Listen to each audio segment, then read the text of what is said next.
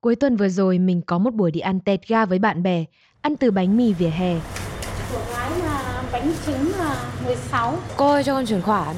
Rồi thế là của con chuyển vào 38 nghìn Đến nhà hàng 4 sao trong trung tâm thương mại. Mà mình chẳng cần mang theo tiền mặt. Lý do là vì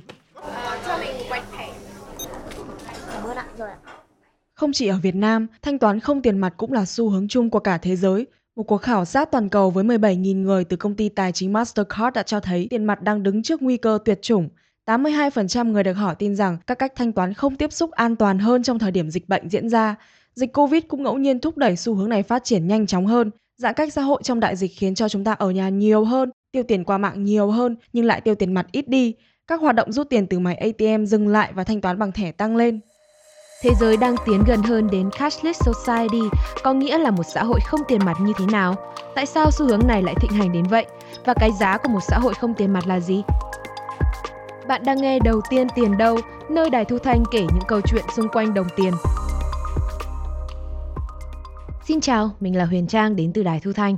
Còn mình là Đồng Thanh Thủy. Một xã hội không tiền mặt là một xã hội nơi mà người ta thực hiện các thanh toán qua các thiết bị điện tử hoặc là các ứng dụng trên điện thoại. Đúng như cái tên của nó thì đây sẽ là một xã hội không có sự xuất hiện của tiền mặt nữa. Công nghệ ngày càng hiện đại và phát triển, có thể nói rằng xu hướng không sử dụng tiền mặt là một xu hướng tất yếu của xã hội. Đặc biệt là đại dịch Covid đã góp phần thay đổi thói quen sử dụng tiền mặt của tất cả mọi người. Có rất nhiều phương thức thanh toán không sử dụng tiền mặt đã xuất hiện trên thế giới. Tuy nhiên thì có một vài phương thức phổ biến nhất có thể kể đến như là thanh toán bằng thẻ tín dụng này, chuyển khoản qua ứng dụng ngân hàng, hoặc là thậm chí bây giờ thanh toán bằng vân tay hoặc là khuôn mặt cũng dần trở nên phổ biến. Đầu tiên là phải kể đến cách thanh toán quen thuộc nhất là sử dụng thẻ ngân hàng. Kể cả với một đất nước yêu thích tiền mặt như Đức ý, thì người dân cũng đang dần chuyển sang sử dụng thẻ ngân hàng. Theo một cuộc khảo sát của Hiệp hội các ngân hàng Đức, gần 60% người dân nước này hiện đang thanh toán bằng thẻ ngân hàng hoặc là bằng các ứng dụng điện thoại thông minh. Tháng 12 năm 2019, 1 phần 3 số dân ở Đức thanh toán bằng thẻ hoặc là ứng dụng và tính đến năm 2020 thì con số này là khoảng 50%. No. Con tarjeta sin contacto. Tôi thanh toán bằng thẻ để tránh tiếp xúc. Bằng thẻ. mi tarjeta. Tôi là người thích dùng tiền mặt hơn vì nó giúp tôi biết được mình đang chi bao nhiêu tiền, nhưng Covid-19 đã thay đổi điều đó. Bây giờ tôi thanh toán bằng thẻ. ahora con la pandemia solo pago con tarjeta. Thậm chí ở vùng ngoại ô thuộc miền Tây Nam nước Đức đã không còn những cây ATM để rút tiền mặt nữa và hầu hết mọi người dân ở đây đều dần quen với việc này. Aquí ya no hay otra posibilidad. En la zona Không có lựa chọn nào khác no cho người dân vùng này nữa. Probablemente sea solo una Đây forma rõ ràng là một biện pháp para tạm los thời trong một vài năm tới. Tất cả các ngân hàng đang đóng cửa các chi nhánh nhiều hơn và họ bancos buộc phải tiết kiệm ngân sách. Están obligados a hacerlo por razones de costos. Dù vậy, một số người già ở đây vẫn gặp khó khăn trong việc sử dụng công nghệ. Tôi vẫn cần sự giúp đỡ. Tôi ghét máy móc. Tôi không thích dùng máy móc, không thể tin chúng được. Một cách thanh toán nữa cũng đã dần trở nên quen thuộc là thanh toán bằng ứng dụng ngân hàng. Các ngân hàng cung cấp hầu hết các dịch vụ của mình thông qua các ứng dụng.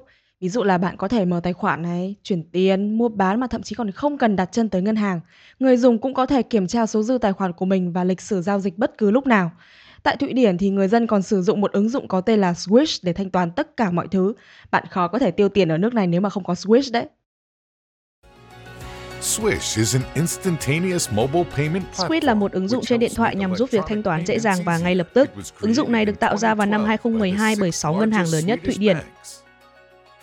Cả chính phủ và các ngân hàng tại Thụy Điển đều khuyến khích người dân hướng đến một xã hội không sử dụng tiền mặt. Giờ đây, ứng dụng Squid gần như trở thành một phương pháp thanh toán chủ yếu và được sử dụng bởi hơn một nửa dân số tại nước này, trong khi chỉ 13% dân số tại Thụy Điển phụ thuộc vào tiền mặt. While just 13% of the total population in Sweden rely on cash. Những người trẻ ở Thụy Điển cũng rất ưa chuộng việc thanh toán không sử dụng tiền mặt này. Tôi không bao giờ dùng tiền mặt. Theo ý kiến của tôi, nếu có thể hoàn toàn không sử dụng tiền mặt thì sẽ rất tốt. Tôi ghét việc mang theo tiền mặt bên mình, nó cứ như là tự biến mất vậy. Vì nếu như mà tôi có tiền mặt trong ví thì thỉnh thoảng thậm chí còn có thể vứt vào thùng rác ấy chứ, vì tôi chả biết để ở đâu cả. Thụy Điển được dự đoán sẽ trở thành đất nước đầu tiên không sử dụng tiền mặt vào năm 2023. 10 năm trước, gần một nửa số dân ở nước này sử dụng cách thanh toán bằng tiền mặt và bây giờ chỉ còn 6%. Thậm chí trẻ em ở Thụy Điển được phép dùng thẻ ngân hàng từ 7 tuổi để thực hiện những giao dịch cần thiết hàng ngày, tất nhiên là dưới sự kiểm soát của bố mẹ. Thụy Điển đã chán ngấy tiền mặt, thật là rắc rối khi mang theo, nó có thể dễ dàng bị đánh cắp hoặc thất lạc. Thành thật mà nói thì không còn ai sử dụng nó nữa. đã có một sự thay đổi lớn về văn hóa khi nói đến tiền. Không còn tiếng len keng trong túi, không còn giấy và ví nữa. Về cơ bản là không còn tiền nữa. Tính đến thời điểm hiện tại thì chính phủ Thụy Điển đang chuẩn bị cho ra mắt đồng tiền điện tử có tên là e-corner. Đồng tiền này sẽ được tất cả người dân sử dụng và giá trị của một đơn vị e-corner sẽ bằng 1 đô la. Và có thể bạn chưa biết, hoặc là bạn biết rồi, Thụy Điển là nước đầu tiên ở châu Âu giới thiệu tiền mặt và cũng có thể là nước đầu tiên nói lời tạm biệt với tiền mặt. Sau Thụy Điển thì Trung Quốc cũng được biết đến là một đất nước đón đầu xu hướng không sử dụng tiền mặt. Nhưng mà không giống như nhiều quốc gia khác thì Trung Quốc không chấp nhận thanh toán bằng thẻ tín dụng. Họ sử dụng một ứng dụng là WeChat tương tự như là Zalo ở Việt Nam ấy. Ứng dụng này tích hợp một phương thức thanh toán tên là WeChat Pay. Người mua thực hiện thanh toán bằng cách quét mã QR của người bán. Nó cũng giống như là khai báo y tế khi đến nơi công cộng ấy. Nhưng thay vì gửi thông tin y tế thì người mua sẽ gửi tiền. Người Trung Quốc dùng mã QR để thanh toán từ những thứ nhỏ nhất. Thứ nhỏ nhất mà bạn mua với ứng dụng WeChat là gì? Một chiếc bật lửa. Ở cửa hàng tiện lợi, nó chỉ có nửa nhân dân tệ thôi. Thế còn thứ đắt nhất bạn từng trả bằng WeChat là gì? Hóa đơn thuốc. Khi tôi đến bệnh viện, tôi có thể dùng WeChat Pay để thanh toán hóa đơn. Cho đến những giao dịch lớn hơn, 3 năm trước, để mua nhà và xe thì bạn cần phải mang theo một bao tải tiền. Nhưng bây giờ, tất cả những gì bạn cần chỉ là một chiếc điện thoại. Trung Quốc là một thị trường không dùng tiền mặt rộng lớn. Ở nhiều thành phố trên khắp đất nước thì việc sử dụng tiền mặt ngày càng trở nên khó khăn. Từ việc thanh toán hóa đơn ở nhà hàng sang trọng, trả tiền taxi hoặc thậm chí là mua trái cây ven đường. Bởi vì đâu đâu cũng đều hiển thị mã QR. Thanh toán bằng ứng dụng trở nên phổ biến đến mức mà các tài xế taxi có thể khó chịu với bạn nếu mà bạn đưa tiền mặt cho họ đấy. Không chỉ ở thành phố mà người dân ở các vùng nông thôn cũng đang quét mã để trả tiền. Mã QR đã trở thành cách thanh toán tiêu chuẩn của người Trung Quốc. Chỉ cần có điện thoại thông minh, họ có thể trả tiền mọi lúc mọi nơi. Thế nếu mà không có điện thoại thì sao? À, thì vẫn trả tiền được, nhưng mà không phải là ở Trung Quốc. Trên thế giới cũng có một cách thanh toán gọi là thanh toán bằng sinh trắc học. Với cách này thì bạn không cần điện thoại thông minh cũng chẳng cần thẻ ngân hàng, nhưng mà bạn cần trực tiếp đến cửa hàng. Ví dụ như là ở Ấn Độ nhé, mỗi cửa hàng sẽ có các thiết bị thanh toán sinh chắc học bằng vân tay hoặc là bằng mống mắt. Khi mà thanh toán thì bạn chỉ cần nhấn ngón tay hoặc là nhìn vào thiết bị và thế là xong. Ồ, oh, thế làm kiểu gì mà từ vân tay về mống mắt mà ra được cả tài khoản?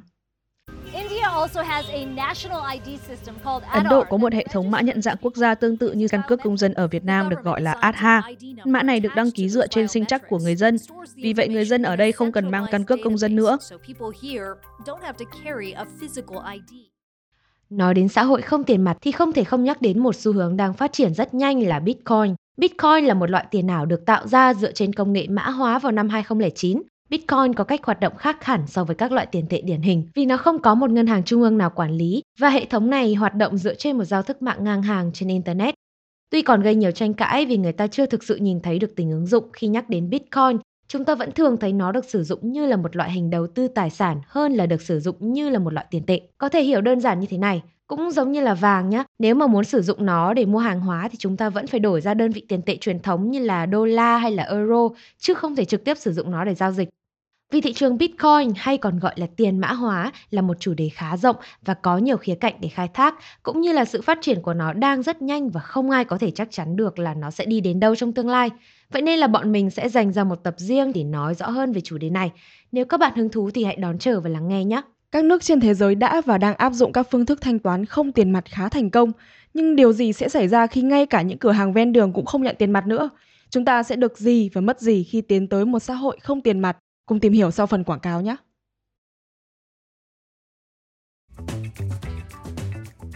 Vài tháng trước, mình nhận được một cuộc gọi cho vay vốn với lãi suất rất hấp dẫn. Và lãi suất cũng chỉ là 0,5% một tháng thôi à, tức là 6% một năm ạ. À. Cuộc gọi đã bắt đầu hành trình trải nghiệm và tìm hiểu những hiện tượng đời sống thông qua internet của mình. Vào thì, thì toàn người giọng Campuchia cái thứ về Trung Quốc thôi. Thì nó bảo là mẹ tao đây này, tao đang ở trong Sài Gòn, tao ngay cạnh mày này tao xuống luôn tỉnh mày rồi dọa giết rồi nó đánh rồi nó không như này khác tất cả sẽ có trong sống thử một chương trình thu thanh kể lại những trải nghiệm cùng đón nghe sống thử trên Spotify, Google, Apple Podcast hoặc trải nghiệm ứng dụng đài thu thanh của chúng mình nhé.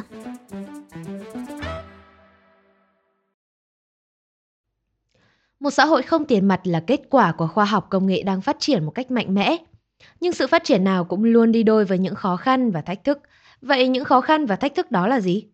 Có lẽ là thách thức lớn nhất của một xã hội không tiền mặt ấy là vấn đề bảo mật thông tin trên không gian mạng. Ví dụ khi mà bạn đăng ký một tài khoản ngân hàng thì bạn phải cung cấp rất nhiều thông tin từ họ tên đến ngày tháng năm sinh, hoặc thậm chí là cả sở thích cá nhân của mình nữa. Theo một phó giáo sư kinh tế thuộc trường đại học Bắc Kinh ở Trung Quốc. Họ có thể vẽ nên hồ sơ cá nhân của bạn, ví dụ như số đo vòng eo của bạn này, rồi bạn có bao nhiêu cô bạn gái hay là bạn đang sống ở đâu. Phó giáo sư kinh tế Ouyang Liangyi. Họ có thể sử dụng những dữ liệu này để thúc đẩy việc tiếp thị chéo. Ví dụ khi bạn mua một bản nhạc cổ điển, họ sẽ gửi cho bạn một quảng cáo về cà phê. Vì theo như quá trình khai thác dữ liệu thì những thứ này có liên kết với nhau. Vậy cái giá cho sự tiện lợi chính là quyền riêng tư của bạn. Tất nhiên là khi bạn cung cấp thông tin cho ngân hàng thì họ phải đảm bảo rằng là dữ liệu cá nhân của bạn sẽ không bị sử dụng sai mục đích hoặc là bị chia sẻ cho bên thứ ba. Nhưng mà nếu không may, không may thôi nhá, là tài khoản của bạn bị kẻ xấu đột nhập thì đó lại là chuyện khác. Bởi vì là có phải bình thường chúng ta hay có cái xu hướng là đặt các loại mật khẩu gần giống nhau cho dễ nhớ không? Uh-huh. Hoặc là não cá vàng nên là sẽ lưu hết tất cả các loại tài khoản hay là mật khẩu ở một chỗ nào đấy. Khi đó thì chỉ cần một thông tin bị lộ thôi thì những cái còn lại sẽ đồng loạt bị lộ theo. Nếu may mắn thì bạn có thể lấy lại được tài khoản và tiền của mình khi các cơ quan điều tra vào cuộc, nhưng mà thường thì cũng tốn khá khá thời gian đấy. Tệ nhất là bạn có thể mất tất cả, cả tiền và tài khoản cá nhân. Và đấy mới chỉ là ví dụ về quyền riêng tư cá nhân thôi nhé. Nếu bây giờ cả một hệ thống ngân hàng hoặc thậm chí là cả một quốc gia bị tấn công mạng thì sao? Khi đó thì không ai có thể lường trước được thiệt hại sẽ còn nặng nề như thế nào nữa. Không chỉ là một người mà sẽ là hàng trăm, hàng nghìn người. Thậm chí là nó có thể gây ra một cuộc khủng hoảng trên toàn thế giới luôn ấy. Mà những cái cuộc tấn công này thì có thể diễn ra bất kỳ thời điểm nào dưới bất kỳ hình thức nào. Đây là một vụ cướp ngân hàng công nghệ cao. Ngân hàng Capital One chịu thiệt hại từ một cuộc tấn công nghiêm trọng. Hàng nghìn tài khoản khách hàng của ngân hàng Capital One bị ăn cắp thông tin cá nhân. Đầu năm 2019, ngân hàng Capital One ở Mỹ đã bị tấn công. Một tên hacker đã chiếm đoạt thông tin cá nhân của hơn 100 triệu người dùng chỉ trong vài ngày. Và phải mấy tháng sau thì người ta mới phát hiện ra cuộc tấn công này. Có thể thấy rằng rất nhiều công ty chưa được bảo vệ tốt trước những cuộc tấn công như vậy. Chúng ta đã chứng kiến nhiều vụ xâm phạm thông tin và tấn công mạng thành công. Rất khó để ngăn chặn các vụ việc như vậy, bởi vì chỉ cần bị tấn công một lần thôi thì các bên bị hại cũng có thể mất đến vài tháng để khôi phục. Một xã hội không tiền mặt cũng đồng nghĩa với việc là những giao dịch của chúng ta sẽ được kiểm soát bởi chính phủ hoặc là một bên thứ ba. Hãy thử tưởng tượng rằng một quốc gia theo chế độ dân chủ như Mỹ chẳng hạn, nơi mà người dân không quá quan tâm đến việc bảo vệ quyền riêng tư của mình. Nếu chuyển sang một xã hội không tiền mặt thì Mỹ sẽ trở nên kém dân chủ. Ai đó muốn kiểm soát người dân chặt chẽ hơn, họ sẽ muốn điều tra từ những gì bạn mua, khuynh hướng chính trị của bạn là gì.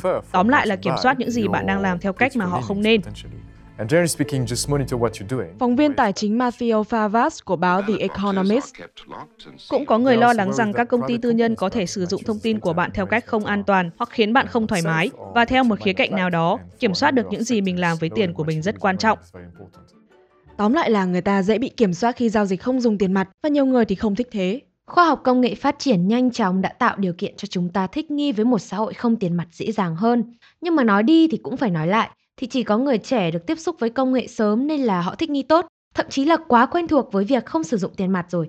Nhưng mà có những người sẽ bị bỏ lại phía sau, có thể thấy rõ nhất vấn đề này ở những người lớn tuổi này. Họ quen với việc sử dụng tiền mặt hơn, vậy nên là khi chuyển sang sử dụng công nghệ, ví dụ đơn giản là một chiếc điện thoại thông minh thôi, cũng đã khiến họ gặp khó khăn rồi. Những người ở vùng sâu vùng xa cũng thế, vấn đề về cơ sở hạ tầng như là đường truyền internet cũng rất là nan giải. Vì không có mạng thì không thể thực hiện được các giao dịch trực tuyến. Hơn thế nữa thì việc tiếp cận kiến thức về công nghệ cũng như là chính sách đổi mới ở những vùng này vẫn còn rất hạn chế. Ngân hàng Thế giới ước tính rằng 1,7 tỷ người trưởng thành hiện không tiếp cận được với hệ thống tài chính chính thức vì họ không có giấy tờ tùy thân hợp lệ như là căn cước công dân chẳng hạn.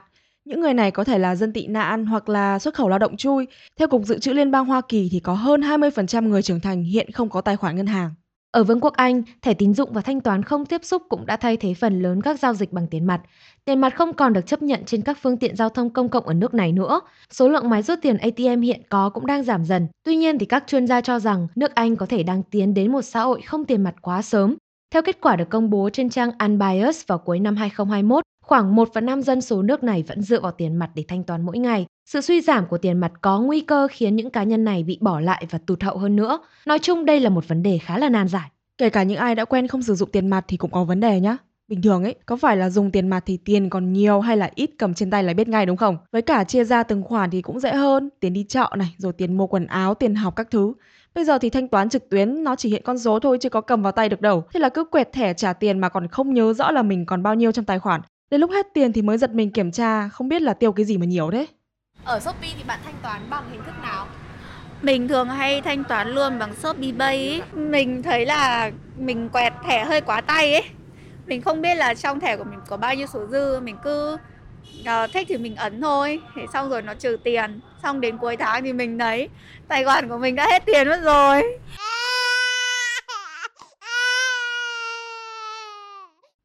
Tuy nhiên, chúng ta không thể phủ nhận những mặt tốt mà một xã hội không tiền mặt mang lại. Ở một khía cạnh nào đó thì có thể nhận thấy rõ sự tiện lợi của xã hội không tiền mặt. Việc thanh toán không dùng tiền mặt sẽ rất tiện lợi và nhanh chóng. Bạn chỉ cần ở một chỗ mà vẫn có thể tiêu tiền. Ví dụ bây giờ bạn muốn mua quần áo từ Trung Quốc nhá, thì chỉ cần ngồi ở nhà và đặt hàng xong thanh toán trên Shopee và chờ hàng về thôi, miễn là bạn có tiền. Nhất là trong đợt dịch này, người ta có thể thanh toán mà không cần tiếp xúc để tránh bị lây nhiễm. Mình nhớ ngày xưa có lần mình đi Mỹ, mình phải mang một đống tiền mặt theo để đổi sang tiền đô cơ. Việc đầu tiên khi đặt chân xuống sân bay là đổi tiền, xong lúc đi chơi thì phải cầm theo một đống tiền mặt cứ ghê ghê thế nào ấy. Vừa sướng nhưng mà cũng sợ đấy. Nhưng với một xã hội không tiền mặt thì tất cả những gì bạn cần mang theo chỉ là một cái thẻ thanh toán quốc tế hoặc là một chiếc điện thoại thông minh. Nếu mà bạn còn nhớ ấy, ngày xưa mấy cái phim tội phạm toàn là giao dịch bằng tiền mặt đấy. Ai cũng mang theo một cái vali đen chứa toàn tiền là tiền để trao đổi ma túy hoặc là vũ khí cấm còn gì. Không chỉ trên phim đâu. Ngoài đời tội phạm cũng giao dịch bằng tiền mặt. Vì đưa tiền mặt thì làm gì có ai ghi lại được giao dịch đâu. Vì thế mà cashless society, xã hội không tiền mặt cũng giảm tỷ lệ tội phạm tài chính, hối lộ, trốn thuế, rửa tiền, làm hàng giả, tham nhũng, thậm chí là tài trợ cho khủng bố. Đây là một trong những danh sách dài các hành vi phạm tội bằng cách sử dụng tiền mặt. Tuy nhiên thì khi tất cả các giao dịch đều được thực hiện qua mạng thì mọi thứ sẽ dễ dàng để kiểm soát hơn rất là nhiều. Chính phủ có thể tra cứu thông tin giao dịch một cách chi tiết bất cứ khi nào. Hình dung nhá, với một người dân bình thường thì đương nhiên là họ sẽ rất ủng hộ khi mà có thể bỏ bớt các thủ tục dườm già khi sử dụng tiền mặt. Nhưng mà còn với những tên tội phạm thì sao? Đây sẽ là một điểm bất lợi cực lớn khi mà tất cả các giao dịch có thể bị ghi lại. Vậy thì một xã hội không tiền mặt sẽ giúp chính phủ kiểm soát tỷ lệ tội phạm một cách dễ dàng và hiệu quả hơn. Đúng đấy, mà nhắc đến tội phạm nhá, tự nhiên mình nghĩ là mang theo tiền mặt bên người rồi chẳng may gặp cướp thì ối rồi ô luôn đấy nhở. Ngày xưa toàn mấy vụ như thế thì chả sợ lắm à. Bây giờ mà không còn tiền mặt nữa ấy, thì lấy tiền đâu mà cướp, cùng lắm là cướp điện thoại, mà cướp được chưa chắc cũng đã lấy được tiền của mình nha. Ừ thì cứ cho là cướp được điện thoại đi, xong rồi phá được mật khẩu này, nhưng mà còn bao nhiêu là lớp bảo mật nữa cơ mà. Vì thế mà người ta còn nghiên cứu được rằng một bang ở Mỹ giảm được gần 10% tỷ lệ tội phạm khi chính quyền trợ cấp người dân qua chuyển khoản. Thế Đài Thu Thanh trả lương cho cha bằng cách nào? Đấy, nghe thấy gì chưa? Không tiền mặt đang trở thành một xu hướng tất yếu trên thế giới rồi. Còn Việt Nam thì sao? Đại dịch Covid đã thay đổi hành vi tiêu tiền của chúng ta như thế nào? Và liệu Việt Nam có thể trở thành một quốc gia hoàn toàn không sử dụng tiền mặt? Hãy cùng chờ đón tập sau của Đầu tiên Tiền Đâu nhé! Đây là Đầu tiên Tiền Đâu, mình là Huyền Trang. Còn mình là Đồng Thanh Thủy. Bạn có thể nghe những tập tiếp theo trên Spotify, Google Apple Podcast và ứng dụng Đài Thu Thanh. Nếu bạn có câu hỏi về đồng tiền hay kinh tế nói chung, hãy email đến đầu tiên tiền đâu a đài thu thanh.vn và đừng quên để lại bình luận ở link trên phần mô tả nhé.